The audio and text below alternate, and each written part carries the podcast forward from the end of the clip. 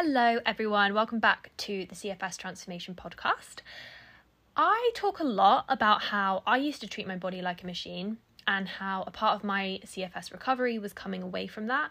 And if you're here listening to this, it's likely that you can relate to that too.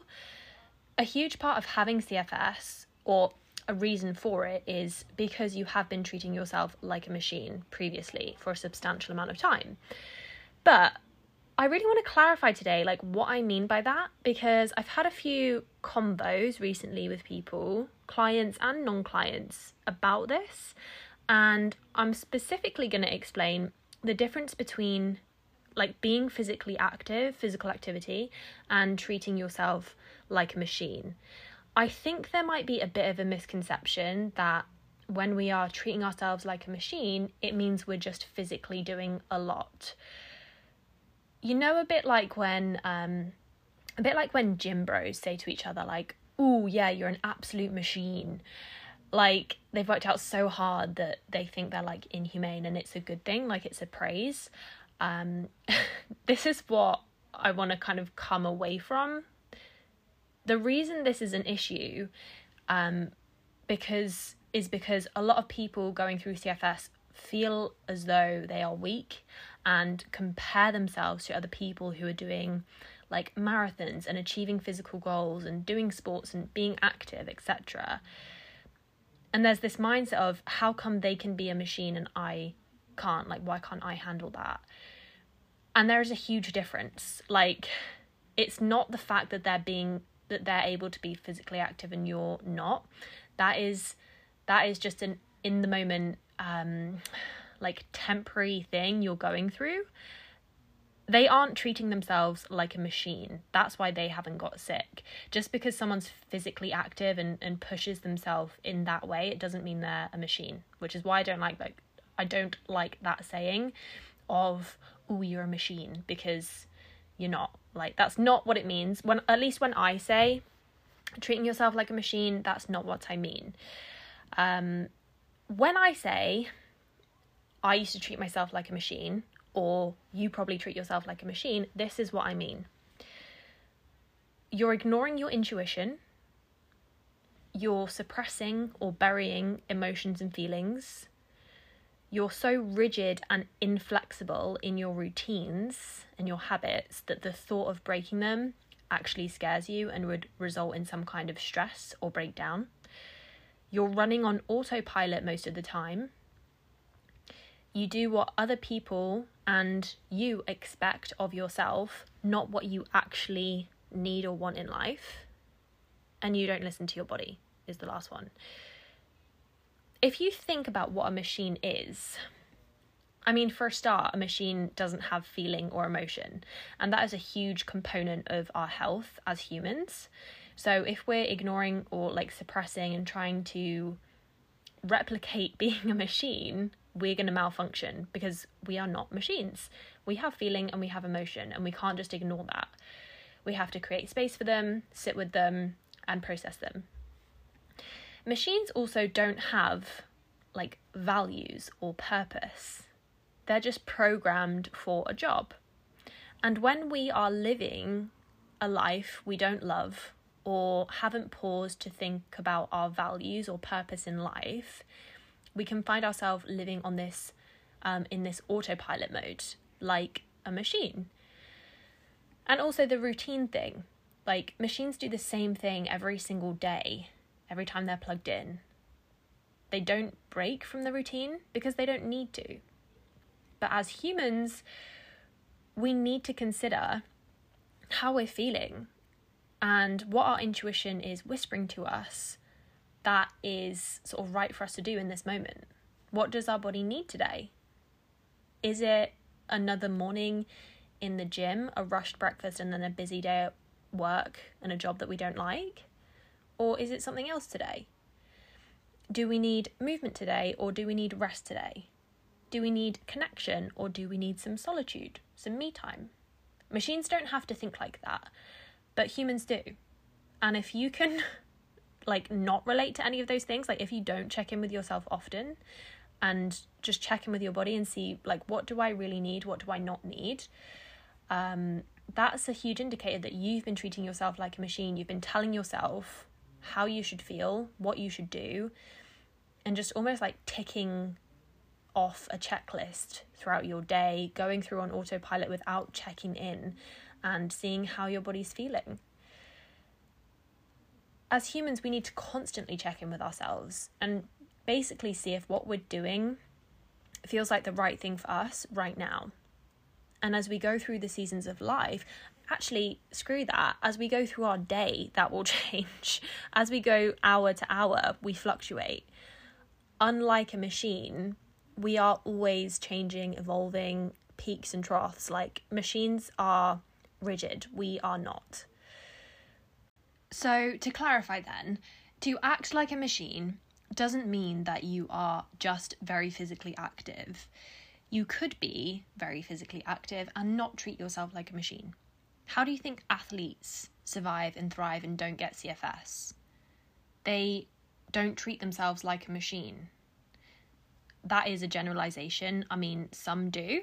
Um, but if an athlete was to get CFS, which actually quite a few are prone to, it's not because they have been doing the action of exercising a lot. It's potentially because their um, actions aren't in line with their values and they've been ignoring what their body actually needs. I think the confusion comes. There is a really kind of misty, foggy line between like being disciplined and listening to your body. I think the confusion comes because often a part of burnout is physically overdoing it, like for a substantial period of time. And oftentimes, athletic people are more prone to, to CFS because of the reasons that I just gave, which I'm actually going to go more into now. So, prior to my own CFS, as an example, I overexercised a lot and underfueled my body. I wouldn't call myself an athlete by any means, but the point is is that the intention behind your actions determine whether or not you're treating yourself like a machine. It's not what action you take. So, prior to me getting sick, my intention behind exercising or most physical activity was to change my body, to change the way I looked. I used it as a distraction for feeling emotions or sitting with my thoughts, like in stillness. Um, I didn't value rest, like I thought rest meant you were lazy. Um, I thought exercise or being physically active was something I had to do to be kind of socially accepted as well. And honestly, it was just such a toxic cycle. It wasn't the exercise that was toxic, it was my whole approach, ethos, and motivation for doing it. Post CFS, sort of transformation and and a good few years of working on myself now the majority of my physical activity actually all on it i'm like happy to say all of my physical activity comes from enjoyment for longevity, for my long term health, for my mental health, and because I care about my body so much that I want to allow it to be the best version of itself, which does involve exercising it and moving it. But it also involves resting it and being flexible. And the key factor in this change is I don't now feel guilty or anxious or worried if I don't stick to a like a training routine. Honestly, I exercise a lot more now than I did prior to CFS and have physically done things that I would have never dreamed of doing before I got sick, which is kind of ironic. And I think a lot of people who are in the depths of CFS worry that they're going to have to never push themselves physically again or achieve anything, I've learned so many new sports. Um, and like honestly, like amazed myself at my body's strength since recovering. But I honestly think that has only been able to happen because I have a much healthier relationship with exercise and with my body.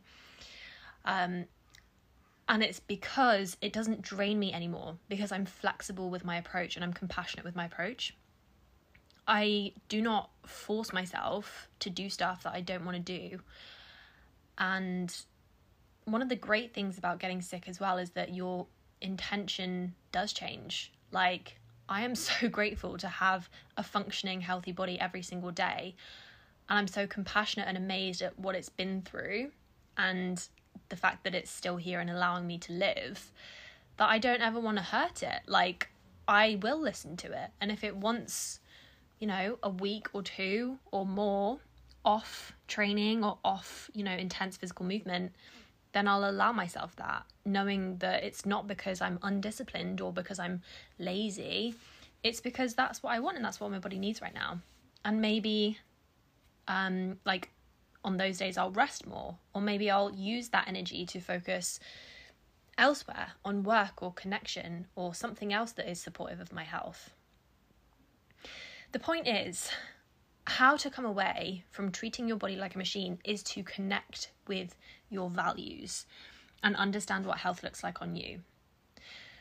When you know your values, what's most important to you in life, your actions are easy to decide and will feel fulfilling rather than draining. And you won't be treating yourself like a machine anymore. It doesn't matter what the action is itself. If somebody that valued work um, worked a lot, like let's say they worked eight, nine, ten hours a day, six days a week, that would be okay. That would even be healthy for them. Providing that they're still doing the basics of their health, eating, sleeping, hydrating, moving well, um, connecting, you know, still getting the basics in there, but mostly prioritizing their work, that would be healthy for them because it's in alignment with their values. It's where they want to focus their energy and it fulfills them. However, if somebody didn't value work and perhaps valued family time more than work, it probably would not be healthy for them to work nine hours a day most of the week. You would feel wrong, you would feel drained, and that is what treating yourself like a machine is. It's ignoring your intuition, and you know your values are telling you what you want more family time. That would make you feel fulfilled and healthy and nourished but against your better judgment, you force yourself to work a lot. That's not listening to your body or your intuition, and this is where we get burnt out when we don't live in alignment with our values. This is quite a basic example, but I hope it helps you to see the difference between treating yourself like a machine and listening to yourself it's not it's not anything to do with the amount of physical activity that you're doing it depends on your values. Another example, like even just me right now, like it's 8 p.m. and I am working. I've been working for a few hours, I'm recording a podcast, but I don't feel bad about that. Like, this is in alignment with my values. Work is one of my most important values at the minute, and it's where I want to focus my energy and my passion. And even though, you know, on paper we shouldn't really work past 5 pm, I want to. And if I didn't, I would probably feel quite stressed and quite frustrated, and that would have a negative impact on my health because I'm not living in alignment with my values. But I'm making this rule based on societal expectation that I can't work past 5 pm, even though I want to, you know?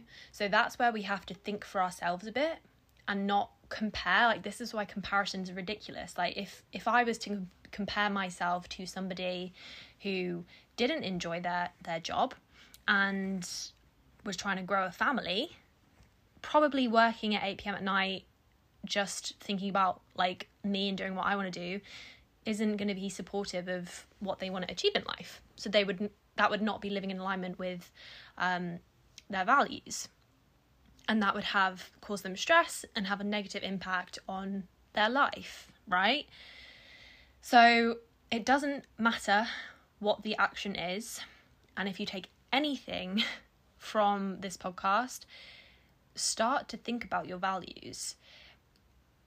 Coming away from treating yourself like a machine has everything to do with your values, how you want to live your life, and what health looks like on you. Health does not look the same on everyone. It depends on how you want to live.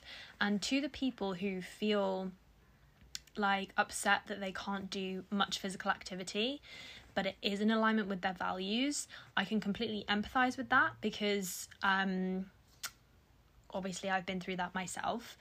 But just know that this is a short term thing. And yeah, if you're seeing pe- your friends and people around you running ultra marathons and doing cool things like, you know, sports and, and outdoor adventures and all of these things, there's no point comparing yourself. This is a short term pain that you're living. You will be able to get that stamina back in the future if it's in line with your values, if it's something you want to do. If it's not something you want to do, don't even worry about it. I'm going to stop there because I'm starting to ramble on as usual. But if you take anything from this podcast, let it be to think about your values and then let all of your actions be in line with those values because that is how you come away from living life on autopilot, treating yourself like a machine, ignoring your intuition, burying your emotions, and being inflexible in your routine and not listening to your body. That all comes from not knowing where you want to go in life, what you want to achieve, and what you value. Thank you for listening. I appreciate you. If you do get value from this podcast, I would love it if you could share, follow, or review it simply so it can continue to grow and reach more people suffering with CFS. It'll take you less than a minute, but it could change someone else's life for the better.